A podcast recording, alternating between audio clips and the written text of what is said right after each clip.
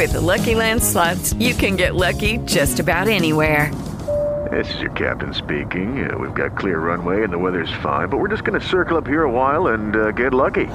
No, no, nothing like that. It's just these cash prizes add up quick. So I suggest you sit back, keep your tray table upright, and start getting lucky.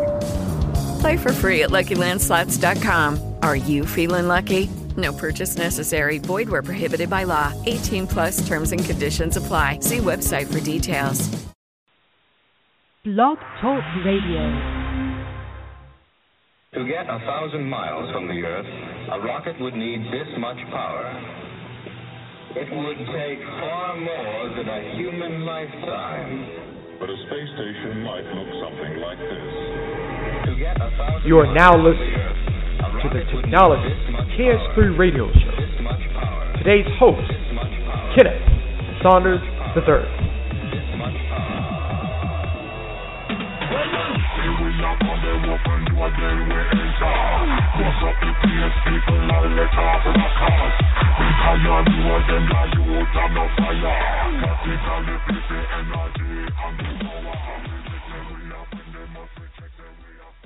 Good morning, everyone. This is the Technologist K S three radio show, the Morning Rise Edition. I am your host, Kenneth Saunders the third. Wow, what a wonderful Tuesday morning it is. There are a lot of great things that are going on, and in particular, what's going on up in Detroit. You have the uh, North American Auto Show that's going on right now, where there are a lot of cars that have been announced. Now, for those that don't know me, I am a big car enthusiast, and I am a big enthusiast of cars that are modern. I am not an old school car fanatic because I love technology and I like to see things move forward. And you think about it like this is that with today's show, um, I ask if historical education is important. And I put that question out there because it, it, it really seems as if these days we don't necessarily look at history in the way that we're supposed to, and, and particularly educating ourselves in history. Of course, the saying, if you don't learn from your past, you're doomed to repeat it. In a lot of ways, it's very true. There are very different levels on this where I can talk about, you know, whether or not if it is dealing with, you know, politically and uh, socially, economically, a lot of things that are going on right now that we are repeating. And I think it's a shame because a lot of people aren't necessarily taking heed on what history is all about. Some people think it's boring, but it's really not. Now, how it applies to technology, because this is a technolo- technolo- Technologist K S three radio show, um, how does historical education play a part with technology? But if you're listening, um, this is a very short show. It's only fifteen minutes. So it's supposed to be really impactful, something that you learn from. And here's the thing, but you can actually call for a couple minutes. If you do, if you are if you're a live listener right now, you can call into the show at three four seven, nine nine four, one eight six seven. The number here is three four seven, nine nine four, one eight six seven. Now, when it comes to tech, the, the, the historical sense of technology, and the reason why I'm talking, bringing this up, is because it goes to the foundation of how you get advice from people, people who talk about technology, including the news. If you're not only on the ma- on the major networks, news networks, but then also the major tech news uh, sites, that if you look at how the journalist or the blogger on how, or the anchor or an analyst on how they talk about certain things, you can get a feel of whether or not if they know the history of that particular product or that particular company. Because there are a lot of people out there that will call themselves technologists, for instance. and say that I know everything about this because I got this product two weeks ago and now I'm an expert. Or an analyst who says that I know this because I'm only looking at raw numbers, and because of the numbers, this company is doomed to fail. So, one thing, I, and if I can get a little personal with you all, um, I've been in technology ever since I was a wee little baby. Well, maybe not really a baby, a little bit more than a toddler, but back in nineteen eighty, not a whole lot of people had computers. In fact, only three hundred thousand people in America had computers in their homes. I was fortunate and blessed to have that. And I learned and educated myself on computers and was able to get, you know, a P C and a, a Mac at a very early age, and very privileged to do so. But it wasn't that I was just using it on a surface level as far as just playing games, but I was developing also. And understanding the history of technology. In fact, one of the best things that I got when I was growing up were books. And there was this Time Life uh, book series that talked about the history of computers. And not only going from the abacus, but going through the development of the computers during the World War Two, how Intel was created, how first microprocessor was created, and leading everything up to, at that point, the late nineties. I mean, not late nineties, but the late late eighties. And so I understand the evolution of where we are when it comes to technology. And I am still amazed on how far we've come, and particularly in the last seven years, on how far we've come. Oh, really, eight years, really. But how far we've come so quickly.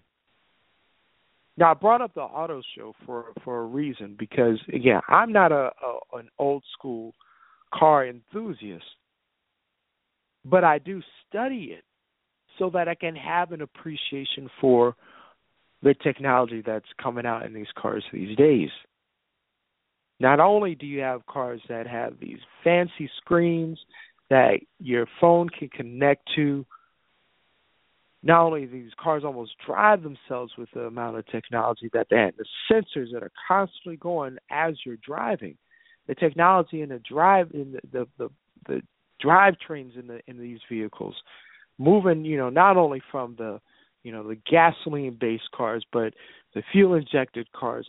But then you also have the electric cars. The most impressive company to me is Tesla.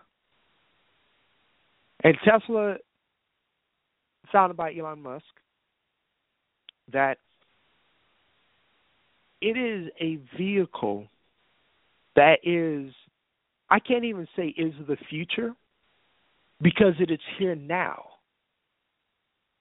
And it's just the rest of the automobile industry has to catch up. Tesla is so far ahead that I know it's going to be my next car. I'm just saying because it, it takes the concept of what a car is and modifies it to the same degree as what happened when Apple released iPhone. You have the hardware, but it's all controlled by software, meaning that the your Tesla Model S, for instance, is upgradable whenever they release a new software version of the car, for the car. Not only on how you use the touchscreen, this big seventeen-inch panel for your center console, but even on aspects of how you drive the car. It's absolutely amazing. And even with everything that is that, that is coming out of Detroit, with the new Chevy Volt, the Bolt, the Infiniti Q sixty and stuff, they still aren't on the same level as Tesla. But that's the reason why, if you look at the history of cars, there has to be some type of level of progression. Now, again, this is the year two thousand fifteen, thirty years ago, Back to the Future said that we'd be in flying cars. I'm still upset about that. But as becoming an adult and realizing, okay, people driving skills really aren't that great on the road, how can they fly cars? I still think that needs to, still needs to be developed. But in either case, what I really enjoy about learning about the history of things is being able to pass it on to other people. And to say, hey, like company like Apple, for instance, and understanding the history of Apple. There are a lot of a lot of people who think that they know about Apple simply because they released iPhone. And now they're foregone ex- experts in, in Apple. And I'm not talking about regular consumers. I'm talking about the people who are paid to know, to analyze these companies. But when you read their articles or read their opinions about things, they make so many mistakes that lets you know that they don't know anything about the history of the company of Apple. Or even dealing with Microsoft, for instance. There are a lot of people that say that, well, Microsoft is completely lost. That here's the thing. When you have huge companies that have lasted for this long in technology, for instance, they're not going anywhere. Particularly like if you deal like a company with I B M. If you look at the history of I B M and what they've done, you don't hear about them that much because they're more of a service-oriented company now. They work in the background. That's what they specialize in. There was a point even when people were saying, oh, Intel has lost their way, that they're not as effective as they used to be. That's far from the truth because they are the ones who create the modern microprocessor, the things that you use in your in your computers right now.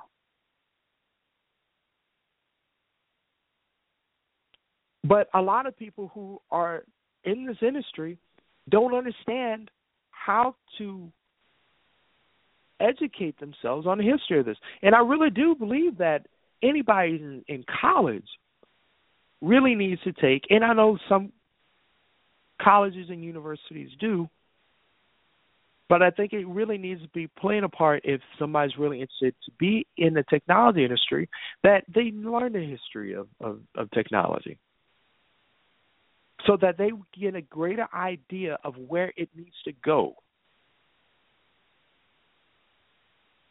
Even companies, to a lot, some some companies to a degree, don't really understand on where technology needs to go. Because they themselves may be only looking at their own history, but not looking at the history of technology as a whole. So I really do believe that having historical education, particularly in technology, is extremely important. We are no longer in the in the in the sense of learning about what's happening now and moving forward. You have to take the culmination of what's happened in the past so that if you learn about the, the failures of the past, you don't repeat it. Like another example of it is like dealing with a company called Palm and then BlackBerry. And how they didn't even listen. They really didn't even listen to what was actually going on in the historical sense of other companies. They failed to adapt because they did not learn the history of other companies. This is the reason why Palm no longer exists and why BlackBerry doesn't. Well, they exist, but not to the strength of where they were before. But as I close my show, I want to thank everyone for listening to my show. I hope that you got a sense of where we need to go. I will continue to talk about this. I'll talk to you tomorrow. It is Ryan here, and I have a question for you. What do you do when you win? Like, are you a fist pumper, a woohooer, a hand clapper, a high fiver? I kind of like the high five, but if you want to hone in on those winning moves, check out Chumba Casino. At Chumba Casino dot com, choose from hundreds of social casino style games for your chance to redeem serious cash prizes. There are new game releases weekly, plus free daily bonuses. So don't wait. Start having the most fun ever at Chumba Casino dot com. No purchase necessary. V G W Group. Void where prohibited by law. See terms and conditions. eighteen plus.